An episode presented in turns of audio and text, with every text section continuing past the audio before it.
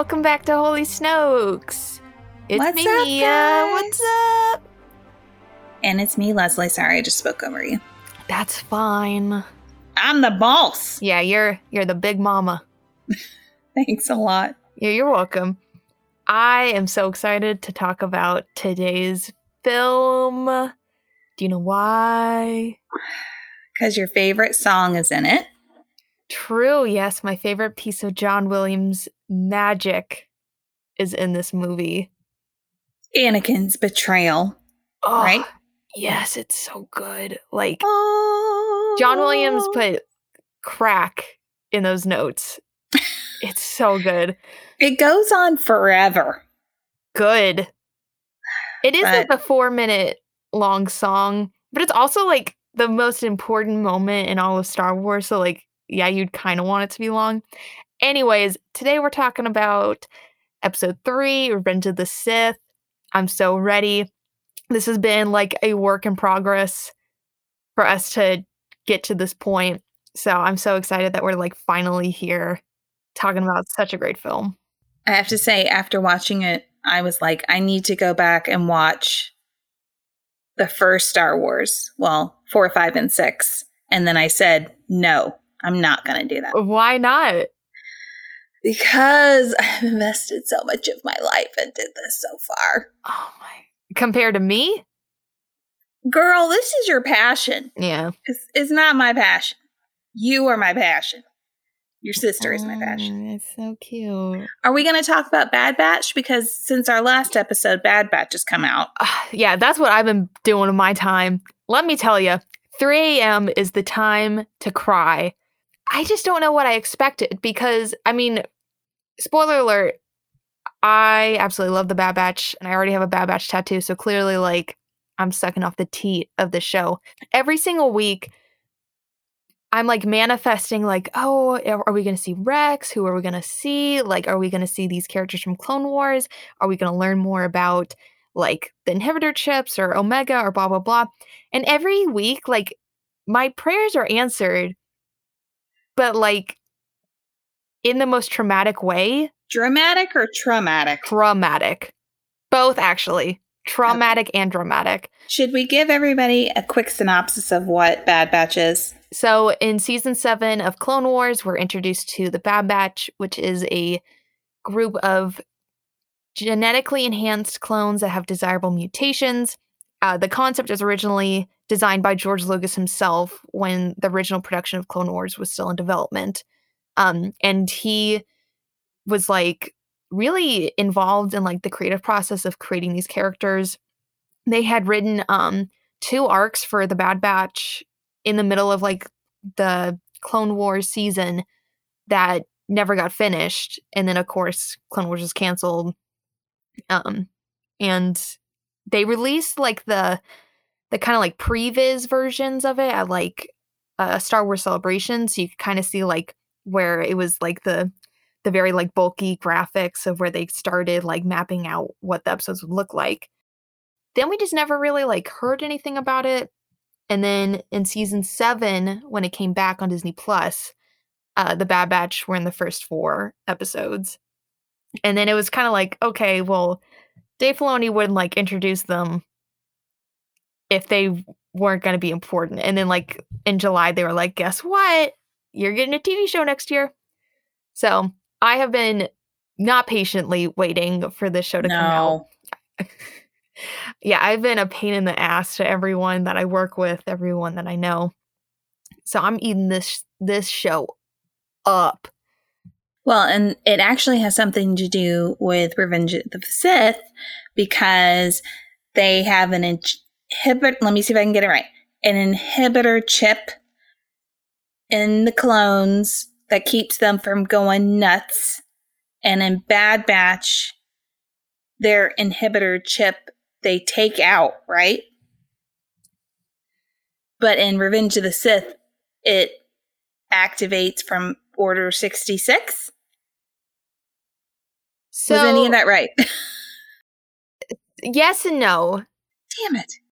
When Revenge of the Sith came out in 2005, so this is like considered legends. So it's not part of canon anymore. but it was basically insinuated that the clones were so loyal to orders that like that was what they were bred to do was follow orders is that when they got order 66 they didn't question it because they were trained to just follow whatever order they were given so that kind of makes order 66 more like malicious and dark in knowing that like the jedi couldn't sense the betrayal of the clones because the clones really felt nothing orders were orders but in the Clone Wars, the TV show, Dave and George kind of took it one step further and they were like, okay, well, what if, as part of the contingency of making sure that the clones follow through, every single clone has an inhibitor chip? And what the chip does is it modifies their behavior to make sure that they comply with orders. So now it's brainwashing pretty much. Mm. And we see the effects a couple times in Clone Wars, starting in season six.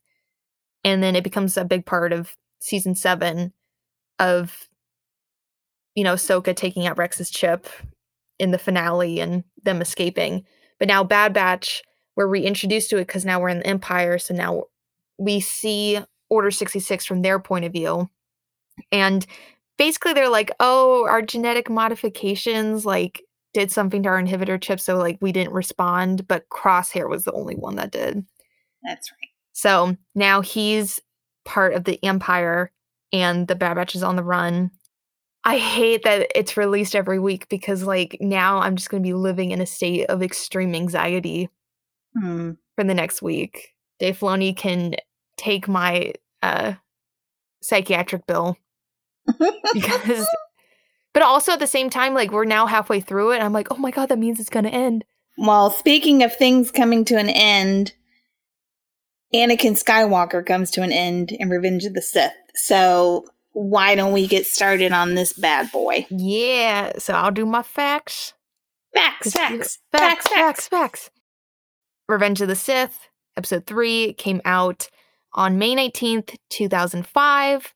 It its budget was $113 million, and its box office is $868.4 million. Ooh. So I do know that it's like a, one of the most successful films to ever come out on like a Thursday. I do know, I that. know that. But one thing that is really important about this movie is noting that it was both written and directed by George Lucas. Mm. That be kind of comes like a big thing that I feel like a lot of fans um clutch to of being like, oh, it's it's all George's mind. Like weird fanboys that are like, oh, the the genius of George Lucas. But then you also have to remember when this film came out, just like every other Star Wars film, people absolutely either loved it or despised it. Now, I do remember seeing it in theaters like multiple times. When I was a kid, I felt like, you know, you're too young to really understand the whole betrayal aspect and Palpatine's like grand plan for constructing the war to put himself in power. Like that's a that's a big concept. But I do remember thinking that the film was just funny because of like the dialogue. Because as we talked before, the if George tried to make the the dialogue very like Shakespearean, it just it comes off very interestingly on the on the big screen. I mean, it's not like I don't like sand level. Like there's nothing like that. But yeah. You. um, you know, I have brought peace, freedom, justice, and security to my new empire. And then Obi-Wan's like, Your new empire? Like there's so many iconic lines I definitely felt like me and friends joked around and like quoted a lot. But for some reason in the past couple years, this film has gained like an insane cult following. Like, and I don't know if that's because of the emergence of the sequels and um toxic fans needed something new to hate on, so they chose the sequels and now they're like, oh well the prequels are really good. That's what I think it is. Um cuz yeah, I I feel like 9 times out of 10 if you ask a Star Wars fan what their favorite film is, they're going to say Revenge of the Sith. No, I don't believe that. I I on either that or Empire Strikes Back. I was actually going to look up where this ranked in like Star Wars favorite or Star Wars fans' favorite film, and I was thinking it'd be like nine. No, like this, I feel like stereotypically people hate Last Jedi and Rise of Skywalker the most. No, those are the best. Um, correct. I feel like Empire Strikes Back is always that film that even if you really aren't a Star Wars fan, like you've just seen them once, that is like your kind of go-to answer. Mm-hmm. Revenge of the Sith, I feel like either has two followings of it's a cinematic masterpiece, it's so tragic, it's a wonderful way to uh, describe Anakin's fall to the dark, which is how I feel. Or there's like the people that are so obsessed with it, but when you ask them why, they can't give you a solid answer. And that just might be my generation because most of the people that I work with or have gone to school with fall into that second category of they're like, oh, it's just so good. Last Jedi sucks. And then you're like, all right, well, can you like tell me what you liked about it or what you didn't like about Last Jedi? And they're like, no. so, but like, I mean, I absolutely love Revenge of Sith. I always have loved it. Um, and I think it's honestly because of Order 66, Anakin's fall, and how that will relate to Ben Solo's fall and how it ties in with the Clone Wars and how the Clone Wars TV show really kind of helps explain what's been going on between the three years of episode two and episode three. This is a three year gap of like the war itself going on. Well, I guess I might fall into that second category of fans because, as we all know, I've been waiting for this film because that's the one that Padme's like, Anakin, you're breaking my heart. Ah, that's an iconic line. I will say I have a lot more respect for Padme after watching this film. Um, because she was like, I'm not taking your crap anymore, or not taking your crap, but more of questioning um, Anakin's logic, which clearly he had none. But I was well, I, I, was impressed. Yeah. I really like Padme in this film because um, the conversation between her and Anakin, where she's like, you know, what if the democracy that we've been fighting for no longer exists? Mm-hmm. And I think that's a really powerful idea, especially now in our modern society, of understanding that democracy in its truest form does not exist. That there's no such thing as a, a perfect free society. Right. And that someone like Padme can easily see through the corruption of the Senate that she's involved in and is like, hey, I think the fact that we've extended the chancellor's term past its limit is kind of suspicious. And, mm-hmm. you know, why do we even have to have this war? Like, if systems want to secede from the Republic, like they should. And just really questioning it. But then you have someone like the Jedi Order who you would consider to be, you know, wise and understanding and all knowing, but they have just been sucked into this war from the very beginning. We have this idea in our heads that Jedi are the chosen ones, that they're the enforcers of good and peace and justice in the system, that they're the ones we look up to. They're the good guys. But they're based upon the exact same system that all the bad guys are as well. They keep people down. They're the math, you know, you have the masters and the Padawan system. Um, so it's all about repression, just like everything else is. Um, so there is really no good guy and bad guy. There's really no, it's just an interesting concept. And it really came out in this episode, I think, more than other episodes. So I just wanted to add that little piece in there. No, I, I completely agree because I feel like um, that was a big part of episode two was um, I feel like the Jedi were kind of tricked into being the the generals and commanders for the army because for hundreds of thousands of years, they've aligned themselves as the protectors of the Republic. But even in episode two, you know, Mace Windu says, you know, we're not soldiers. Like, we're peacekeepers. And that's a Mhm. constant theme of being like, oh, we're peacekeepers. We're not soldiers. We're peacekeepers. And, um, but you also have to think that when it came to constructing the Grand Army, now you're in the middle of a war. Who's going to lead it? Well, the Jedi are the only ones qualified. And I do know in there's a couple like legends books where it's like Republic Commando or any of the Clone Wars books where it kind of talks about how the Jedi almost felt guilty if they didn't involve themselves in the war because they were sending innocent men, the clones, to their death. And that if they could, you know, lead the the armies and try to stop the war before it escalated any further, then they could stop clones from dying. But you know, that ends up being their ultimate trap is just by even participating in the war, they were foregoing all of their actual beliefs. You know, they were becoming soldiers. Their entire order became the military. There was no sense of, you know, what their original purpose was. And I think Palpatine absolutely knew that. And that's part of their their trap is, you know, war feeds into the dark side, which clouds the Jedi perception. So the Jedi get sucked further and further down so they can't see the manipulation of Palpatine. And then ultimately, when Order 66 is committed, they're completely blindsided. And like that's such a good plan. It's so good. like it's so it's awful, obviously, because Order 66 kills 99% of all Jedi.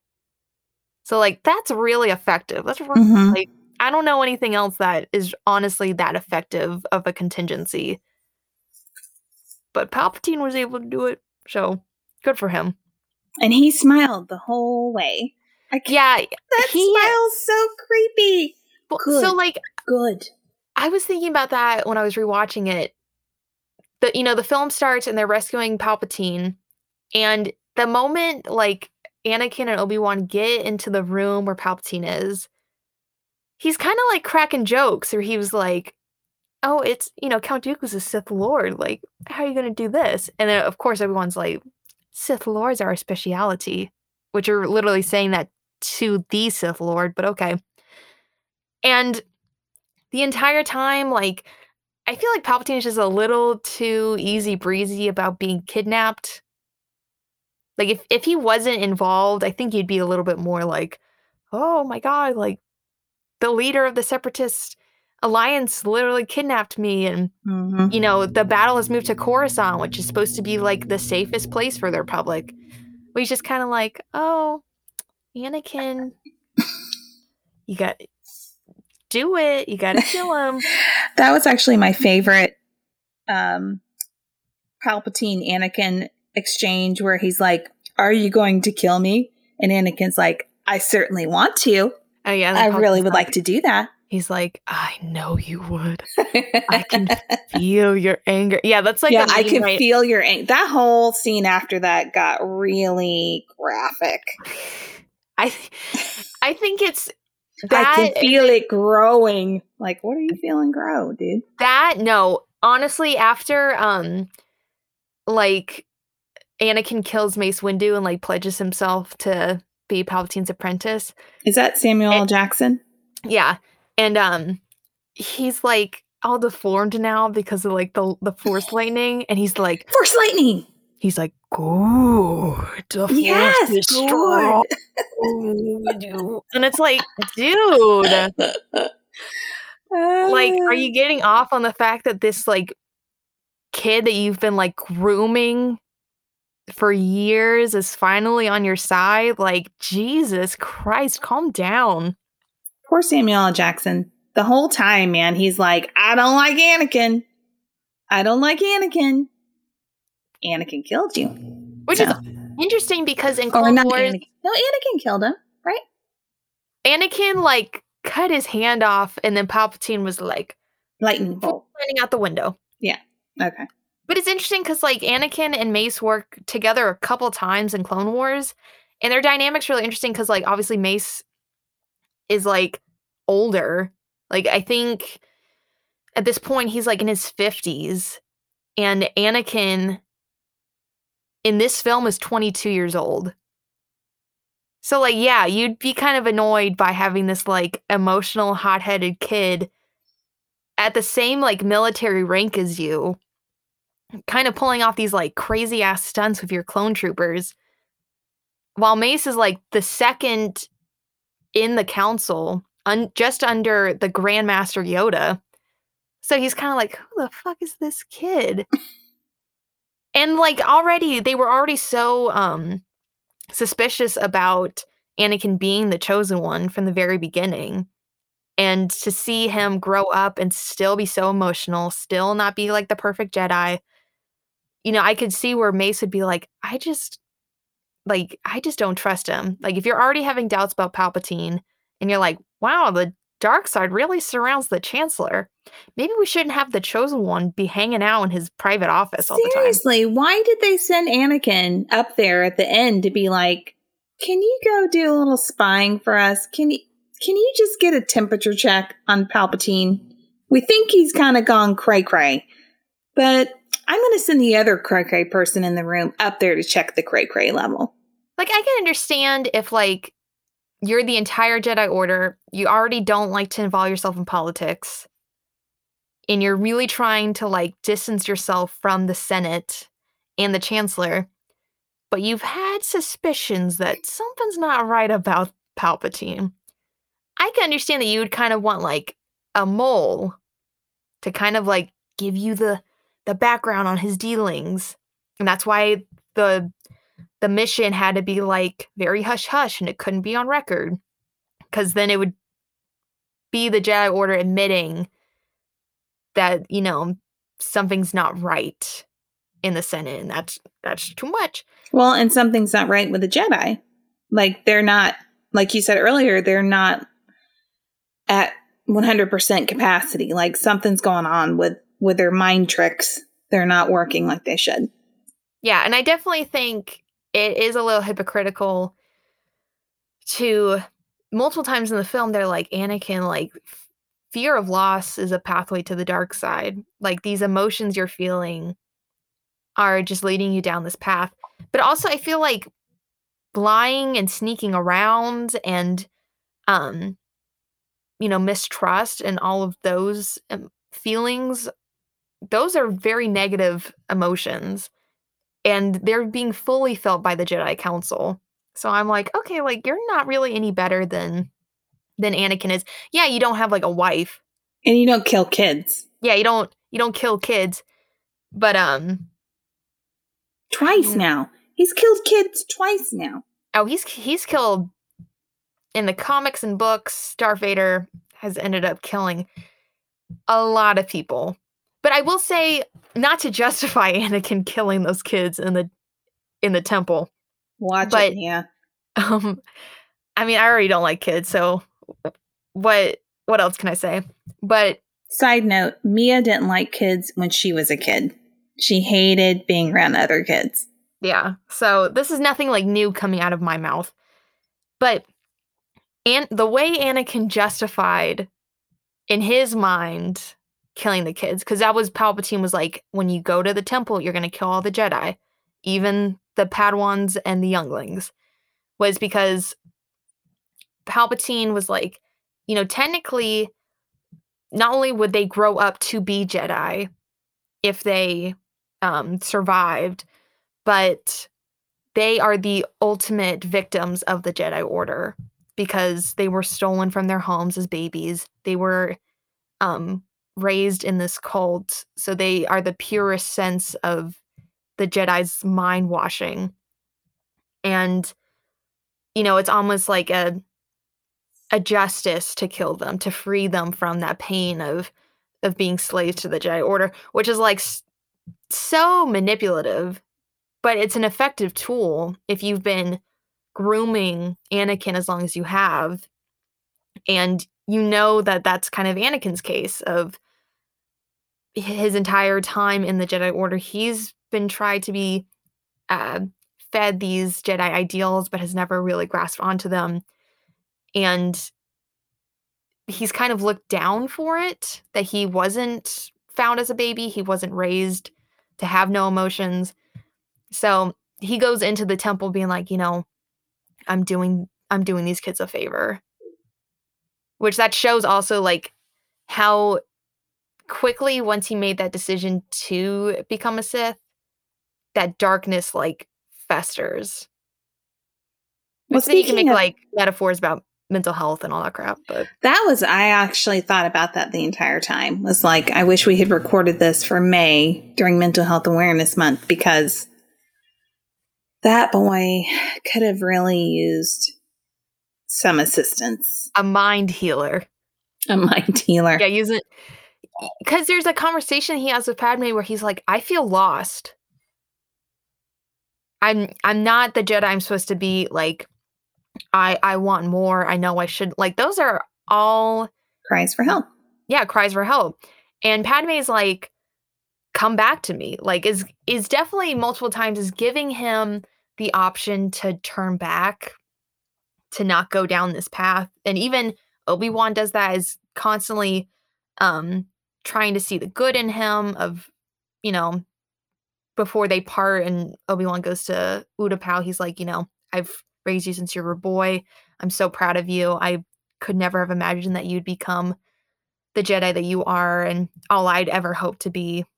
And um but you can also see that like even with like the love of Obi-Wan who he's views as a brother, the love of his wife, like it's still not enough. Right. Well, when you're in a you're deep into men- mental illness, you could have everyone love you. You could have a perfect life, but there's nothing you can do to change how you're or change what your perception of yourself is.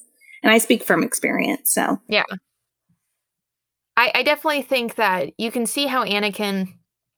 I always think about in um a lot of the novelizations, and I wish that they brought this up in the films more. It's a one line that Palpatine says of like, you remember what you told me about your mom with the Sand People? In like a lot of the books, Anakin like is obsessed with remembering about the Sand People. And it's not an intentional obsession.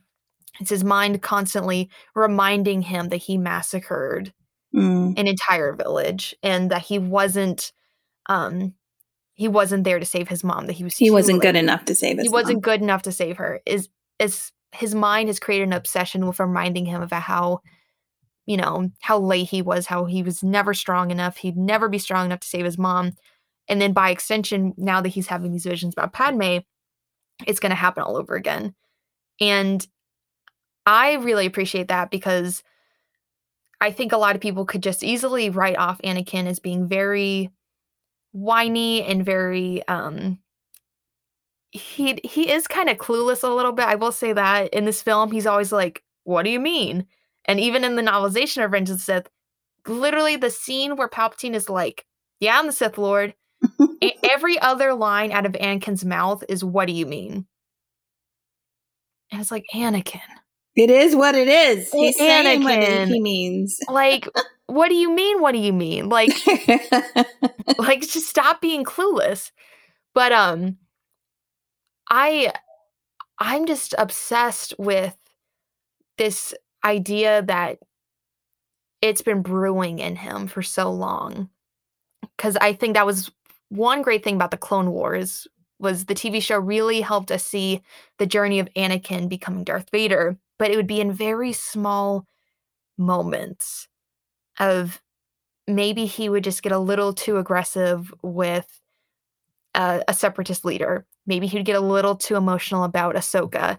These like little hints of like bigger problems that just slowly grew and grew. Because if you just th- watched episode two and then you got episode three, you're like, okay, like that was really quick for Anakin just to be like, all right, yeah, I'm bad. Mm-hmm. But in the context of the entire journey, you're like, okay, the signs were there. Like it was just finally getting to that point where the final straw that was going to break Anakin's back was losing Padme. And like that's such a big deal for him. Like it's not but, just like a little tiny thing. Well, not to jump, but then why did he try killing her? So I I will say there is a concept art for Revenge of the Sith that I once again I wish they had done. And basically it was the reason why Padme went to Mustafar in the first place was because she was gonna kill Anakin. Oh. Because the concept art is her standing there and she's got a knife in her hand. And the original like blocking of the scene was that when she would get there, you know, they would hug and she would kind of hold the knife like behind him, like trying to psych herself up to stab him. But then it would kind of be like her folly of, you know, she loves him too much. Mm. She she couldn't do it. Which then that would be great development for her character because that's her biggest weakness is um her blind love for Anakin, which vice versa. It's both of their greatest weaknesses. But I definitely feel like you know, Obi-Wan com- well, okay. Anakin goes to the apartment after he's killed All the kids. all the kids. And he's like he's like, "Yeah, like the Jedi are corrupt, like you know, the war's going to end, like every like it's it's all going to be fine." And Padme's like, "Whoa, whoa, whoa, whoa, whoa." like you like you're skipping a couple of details. And he's like, "Don't worry about it. Like I'm I'm going to go to Mustafar and that's where the separatist leaders are hiding and I'm going to end this once and for all and like we can be free, you know. We can be husband and wife out in the open, like it'll all be fine." And Well, he also said we can rule the the universe. yeah, we yeah, we can rule together. And Padme's And- like, no thanks. And then Obi-Wan shows up. And you have to think in that context, he's technically a fugitive at this point. Like the empire propaganda now is that if you see a Jedi, like they're corrupt, they'll kill you. They're they're evil wizards and they're going to use their powers to um, bend you to their will. And now one has just shown up on your doorstep, even though he's like one of your closest friends. You know, Obi Wan shows up, is basically like, hey, your husband is evil. He just killed children. Um, Palpatine is the Sith Lord that we've been looking for. The democracy that you've been trying to defend your entire life has never existed. Like, in just like a span of like a couple minutes, has basically just destroyed Padme's life. And it, it wasn't even like a life that she wanted, but it was the life that she was maintaining because she couldn't have what she really wanted with Anakin. So it was kind of like this facade of what she was doing while the war was waging on, and any possibility of that life that she really wanted with him was now gone. So now she's gonna go to Mustafar because she's like, You're gonna go kill him, aren't you?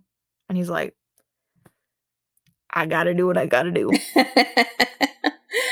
So I um. I can understand if if love is your greatest weakness, you'd be so desperate to to keep it, of trying to believe the best in someone. So I feel like that's what Padme does. She goes to Mustafar, is like, you know, please tell me that what Obi Wan said isn't true.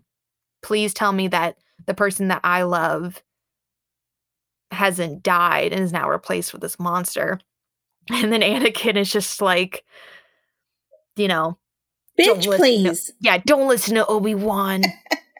like he's trying to turn you against me. And then when then Obi Wan just shows up at the Shows up of in the ramp, with his like seriously with his hands Oh on his God. hip. I I I think that is so fun. It's such a it's such a Obi Wan thing to do, but I definitely could see where in they don't talk and once again it's another thing that they don't talk about in the movie but it's in the novelization is there's a scene between anakin and palpatine where palpatine's like oh there's a rumor that um a senator and a jedi are in a relationship and he's like oh who like thinking it's it's him and padme Mhm. and he's like, "Oh, it's um, it's about Obi Wan. Like there's a rumor that, that Obi Wan is and a senator are in a relationship." And Anakin's like, "Oh, who is he?" Which then I'm like, "Yes, bisexual Obi Wan confirmed." but um, Anakin's like, no, not he. She, though.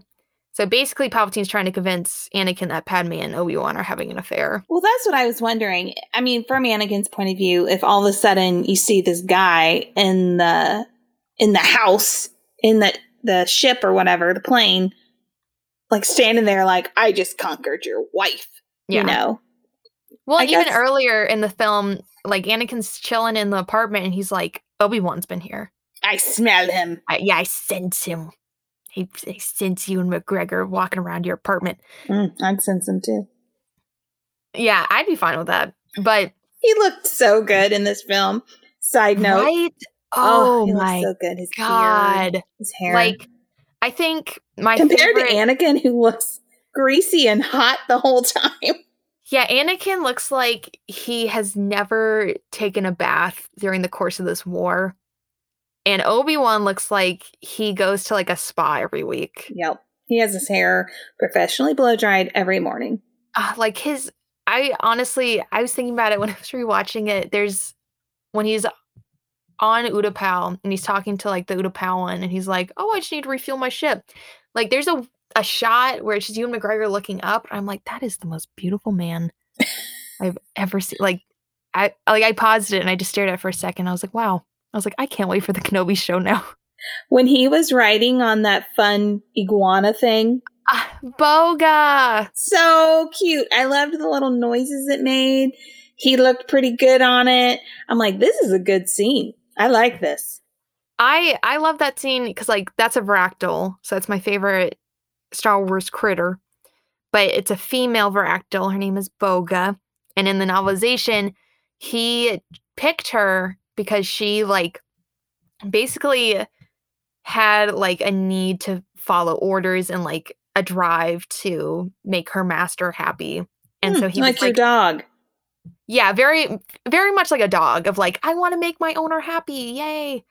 Um I just and I love her so much and that's what makes I think the start of Order 66 of when Anakin's mm. betrayal starts of where Commander Cody gets the order and shoots at Kenobi and then Boga falls and it, she's like screaming and I'm like Ugh, my baby But we don't see her die. She just gets in the pool.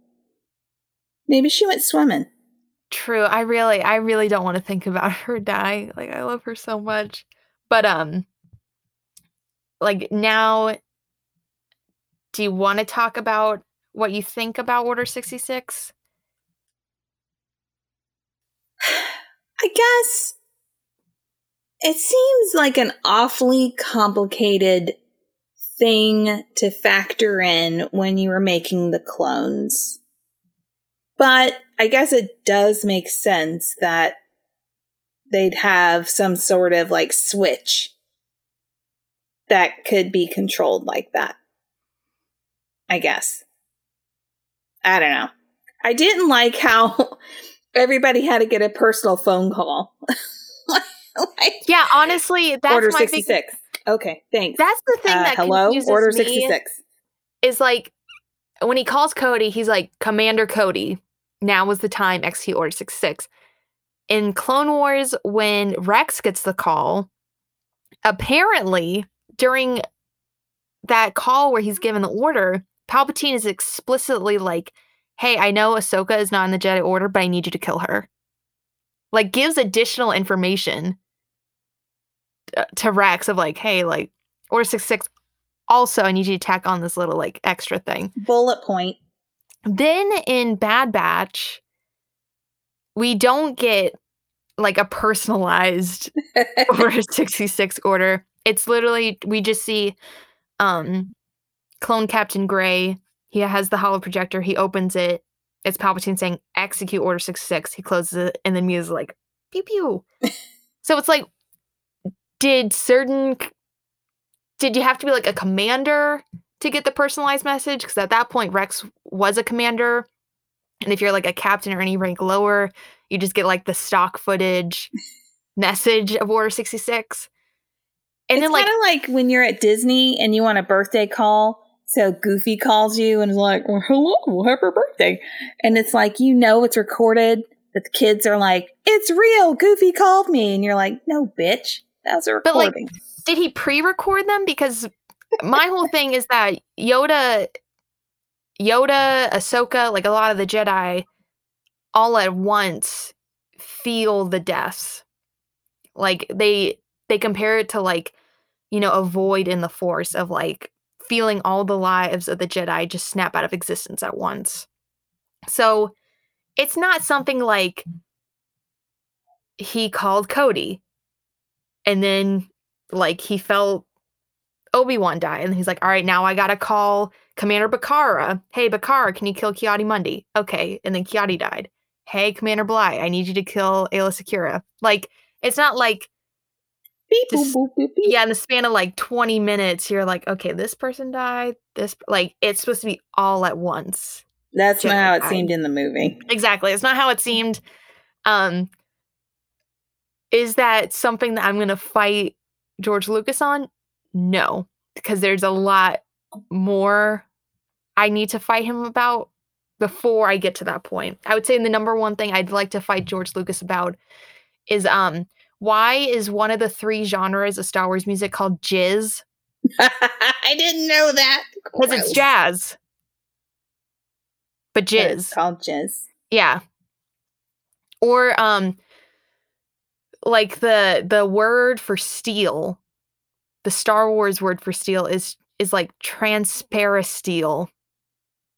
Why didn't they? just Why? steel? Just call it steel. Anyway, that doesn't show up in this movie, but I just had to I had to let George Lucas know that if he's listening, um, you and I need to have a chat because those are like my two biggest uh beefs I have with you, I guess. Which that's not saying a lot, but I'll still fight you on it. Can I ask a Um, question? Yes. Why didn't Obi Wan kill Anakin when he's burning alive on the gravel? Like, why didn't he just go?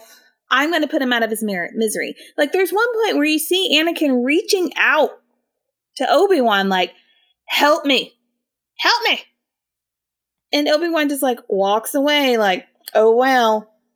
I think part of him was like, oh, he's gonna die. Like, no one can survive that. But he should have like done the job if he thought that. I I definitely think that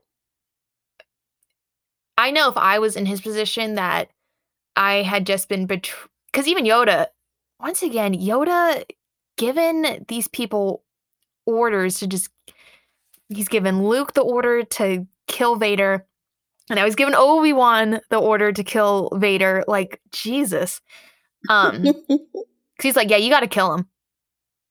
Like, and Obi Wan's like, no, he like he's my brother. Like I raised him. I I don't think I can do it. I'm going to chop his legs off, but that's cool. Well, it was Anakin's fault because Obi Wan had the high ground in the story. Both literally and figuratively. And like, yeah, like that was it was clearly bait. So like you can see that intent from Obi-Wan of like, I'm gonna get you. Like I'm gonna, I'm gonna kill you. But then I also think seeing like the person you love crawling out of lava and being burnt and hearing their cries and pleas of, you know, please like save me, master. Like, please. And that's why Obi-Wan is like, you were my brother. Like, I loved you. You were supposed to. Um, you were Sith chosen one. You were the chosen one. it was said you would destroy the Sith, not join them. But you, like, Obi Wan walks away from that encounter so emotionally exhausted. Like, I feel like even more f- than physically. Because they've been fighting for like 10 minutes in one of the most beautiful fight scenes I've ever seen in my entire life. That still just for it being, you know, 16 years old now, it's still like one of the most stunning scenes I've seen in any movie. But like he looks terrible. Like he's covered in like soot Yeah, his whole and little robe. he's got he's got holes in his little uh, tunic. But he's like crying. He's like I I can't believe you did this. I can't believe that this is what our relationship has come to. I will say though, also like Obi Wan did know that like Palpatine was coming. Like he knew that like reinforcements were on the way. How did he know that? In the novelization, it talks about like him seeing like I didn't read the book. How am I supposed to know that? in the novelization, it talks about like how he he senses that Palpatine's coming, and so he's like, "I gotta skedaddle. I gotta get out of here because you know I'm I'm- Zoinks! yeah, I'm public enemy number one. But um also he gets back and he's like like I could not imagine what it'd be like for Obi-Wan who just went through like as emotionally traumatic event as that was. And then C3PO is like, Padme's dying. I need you to get on the ship. She's lost the will to live. So I I want to ask you about your opinion on the Padme's death and Vader's rebirth because I have a theory, but I want to know if maybe you might have the same theory. Are you speaking of the weird labor cone that Padme had on, No, along with Jimmy Smits literally being at her feet, seeing everything? Like, oh, six foot four King Jimmy Smits. I love Jimmy Smits so much. Yeah, p- poor Bail, man. Like, it, honestly, it it wasn't going great because he's one of the people in the Senate that like knew someone was up. But the moment he goes to the Jedi Temple and the clones are like, "You need to leave," and he sees them kill that Jedi, Mhm, like, the kid. which fun fact, that's George Lucas's son. Oh, Zet Lucas. So George Ooh. Lucas killed his own son in a movie. But um but like from that moment on, that's pretty much Shakespearean. until until Alderaan is blown up, Bail is just like going through it. Because even though like yeah, like now he has a daughter, yay. It's so great because like his wife had like illnesses as a kid and so like she couldn't conceive, but they always wanted kids. So like now that they have a daughter, they have a family, like yay. But you also have to think like that's Vader's kid. Like Mhm. that's such a huge secret. So now you're kind of living with this like fear your entire life. And then she grows up to be Leia, who's like rambunctious and is a badass. So, yeah, totally. poor Jimmy Smits. But um Go back to your theory. oh yeah. So what what do you think about how it was shot that as Padme's dying, Vader's reborn? That's a good question. It kind of reminds me of the scene where um, Kylo Ren is dying, or no, Rey's dying, and Kylo Ren gives her the life force, so she lives, but then he dies. Like, I wonder if it has something like that going on, where Padme dies, and somehow mystically, the her life force keeps him alive. Well, so that that's my theory. It's not confirmed. Really?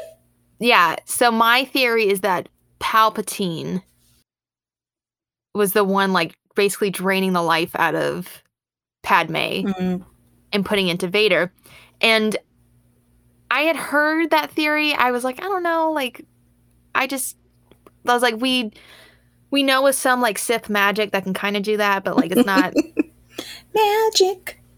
yeah, him being like "Ooh." but I honestly I didn't feel like it was really solidified in my mind until Rise of Skywalker because you see Palpatine literally sucking the the milky life Mm. out of Ben Solo and Rey and he's like rejuvenated. And so I was like, "Oh. Okay, like now that has some like validity in that claim because that makes sense of why Padme is she's she's just dying she's losing the will to live. And like I think if it's trying to be Shakespearean, you can make the argument that you know she's dying of like a broken heart. She's she's lost the will to live in terms of there's nothing left for her. But I think she's too just- strong to do that, right? Like she wants to do what's best for her kids. Well, because orig- another original concept for the movie was that she would live. Mm. And because that's why in Re- Return of the Jedi, when Luke is like, "Do you remember your mother?" and Leia's like, "Oh, I I did. She died when I was very young." It's because she physically did raise them for a little bit, Oh, okay. and then they got separated.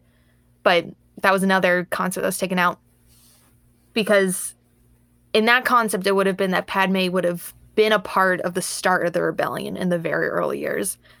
But I feel like that's too dangerous to keep Padme alive because then that becomes Vader's like biggest arc in the span of the Empire is his obsession with trying to bring Padme back to life. right. Like that's why um Palpatine gifts him Mustafar as like his homestead. He builds a castle that is fueled by the dark side, basically tries to do like Sith occult magic to bring Padme back, like is obsessed with Sith artifacts that can bring back to people back to life. Uh tries to uncover the secret of immortality, just like Palpatine said. Like that becomes like his I'd say that is like his number one like hobby he's doing in the Empire. Number two is like hunting down Jedi. So Number like three is macrame. yeah, number three is like choking people out or something. I don't know. But like Homeboy becomes obsessed with it. And I feel like if you were Palpatine though, obsession definitely does relate to the dark side in terms of like possession Mm. of if you're you're trying to keep Vader on your side, wouldn't you want to like give him bits and pieces of information to keep him hungry? And I feel like that could be the ultimate torture for Vader is knowing that like his wife um died so he could live and now he's more machine than man in a suit that is designed by Palpatine to constantly torture him. Like he's not comfortable in that suit. No. Like it's literally torturing him 24/7 to keep him angry to fuel the dark side. And I and I love I love how like meaningful that scene is of him being reborn and seeing Padme die. And then you have the funeral and she's buried with the Japor snippet and you're like, "Oh my god." Which I actually oh, I recognized Mia. Aren't you proud I'm of so me? proud I was like, hey, what's in her hand? I recognize that. Um I thought it was she weird how her stomach was like all pronounced. That's because the whole thing is that she would die pregnant, so Vader didn't know about the baby, Oh, so that the Empire right. wouldn't go looking for him. That's right. so like it. that's so that's so deep, and that's so like oh my god. And then like the one of the last scenes is Vader, Palpatine, and a CGI Tarkin looking out on the like scaffolding of the Death Star, and he's just like, Yeah. right, yeah. This is good. this is yeah he's like this moon is gonna be pretty big We're gonna see it a lot in the next movies. So which like i i understand why george lucas did that is because it's fan service of being like oh it's the death star that's how the death star started because when um mace and the other jedi enter palpatine's office he's like looking at like screens and he's looking at the plans to the death star like it had been in development secretly during the time of the Republic. So yeah, you want to be like, oh, it's the Death Star. Ooh. Took the first one took 19 years to build, but the second one just took like a couple years. Okay, but it's still like, I guess it's just a conflict of like information because then in like the canon and legends books, you find out how many people like didn't think the Death Star was worth it and how it was a waste of money and resources. And this all goes back to human resources, baby. like I I've been listening to the Thrawn audiobooks and those are really good, but like wh- the first one is literally just like Who the hell's Thrawn? We're not there yet. I'm like, I, at you- first I'm like, did she Thrawn. say The blue man. or did she say no, the blue man with the with the red eyes, the little figure I got at Galaxy's Edge. Okay. Oh, I know who you're talking remember- about, but I don't remember where he was in a movie. He's not in the movie. It's, God damn it, Mia. How am I supposed to keep up? you got me. Um, but I I like it because that's like the biggest gripe in the the military in the empire is people being like the Death Star is just a a money void. Like it's stupid. Like they're Imperials are like, yeah, the Death Star is stupid. It reminds Like, me of everyone hates it. on I four in Lake Mary, Oh, the- Florida. Honestly, yeah. it, it- took like Death Star thirty years to the- build. Is the I four eyesore? I four eyesore. Google it if Yeah. you're not familiar with it. It's Yeah. It's been. I mean, even before Mia was born, they were building it, um, and it's like the biggest joke in Central Florida. That honestly is the Death Star. like, um, like Thrawn has like a military project that he's trying to get funding for, and it's for these like special Tie fighters, and literally everyone in the military is like, yeah, that would be better use of money and resources and time because, you know, ships can help patrol systems. We don't need a big ass space station that can destroy a planet. Like that that just seems like a waste and why does it have to be this big?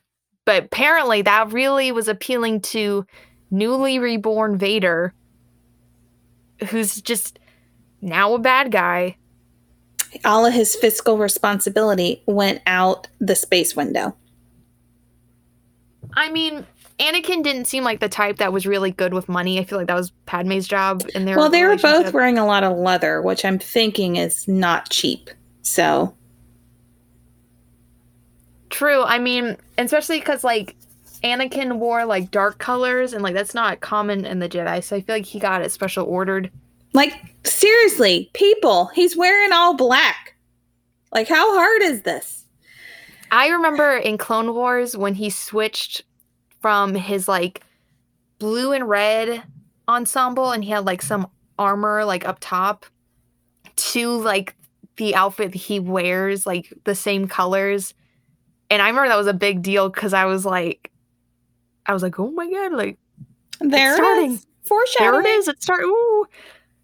And then, like, especially in season seven, because then, like, they grew out his hair to Revenge of the Sith level, and they changed his costume a little bit to like be that costume, and you're like, oh my god, like, it's so dark. But then also at the same time, you're like, how did no one just think for? Then again, has any Star Wars character ever really just sat down and thought about the problems or talked about their problems. No. And nobody's doing the intervention, clearly. So, I mean, that honestly, if they had just had an intervention with Anakin and had forced him to go see a therapist, it would have been fine. The John Williams score in this film. I just I I need to quickly say it. Every single piece he did is so good. Like Phantom Menace was good. Then Attack of the Clones was better. And then Revenge of the Sith, like out of the park. Like it's so good. I I don't know like what liquid fire was just oh like it's so freaking good. That and getting a little bit more Temuera Morrison. in I saw him good. quite a bit. Yeah, Commander Cody. Um, and then like a couple other clones. Definitely not as much as like Attack the Clones, but I like watching Revenge of the Sith because then it, it's like, wow, I need to be so thankful for Temuera Morrison's face because it gave me Captain Rex's face, and like every. I imagine it's like how Catholics or like really religious people wake up in the morning and they like say their prayers and they're like, you know, I'm thankful for this. That is the thing I'm thankful for is Temuera Morrison's face and John Williams' score. So, God bless you, man. but overall, what would you what did you think of this film? I really liked it.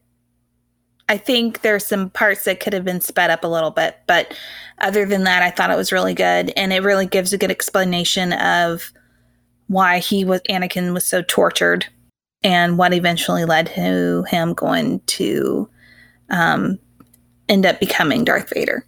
So So, out of the prequel trilogy, where do you feel like your ranking is for all, all three films? This was Which my, was was your- my top film in the three films. That's good. I like to hear it. I'm getting there, Mia. I'm getting there. Well, so yeah, speaking of that, so now that we finished the prequels, you you have two options All of right. how we can go next. We can do the sequels, so do seven, eight, nine, or we can do the two standalone films, which take place in between episode three and four. So you can kind of fill in some of that information. That's Rogue One and Solo. Yes, that is. Good job. Thank you. I Gold think I actually want to watch Rogue One and Solo next. All right. That I'm fine with that because Rogue One, so good. Yeah. So next time when we meet, um, I will gush more about Bad Batch, but we will mostly discuss Rogue One. May the Force be with you. And also with you.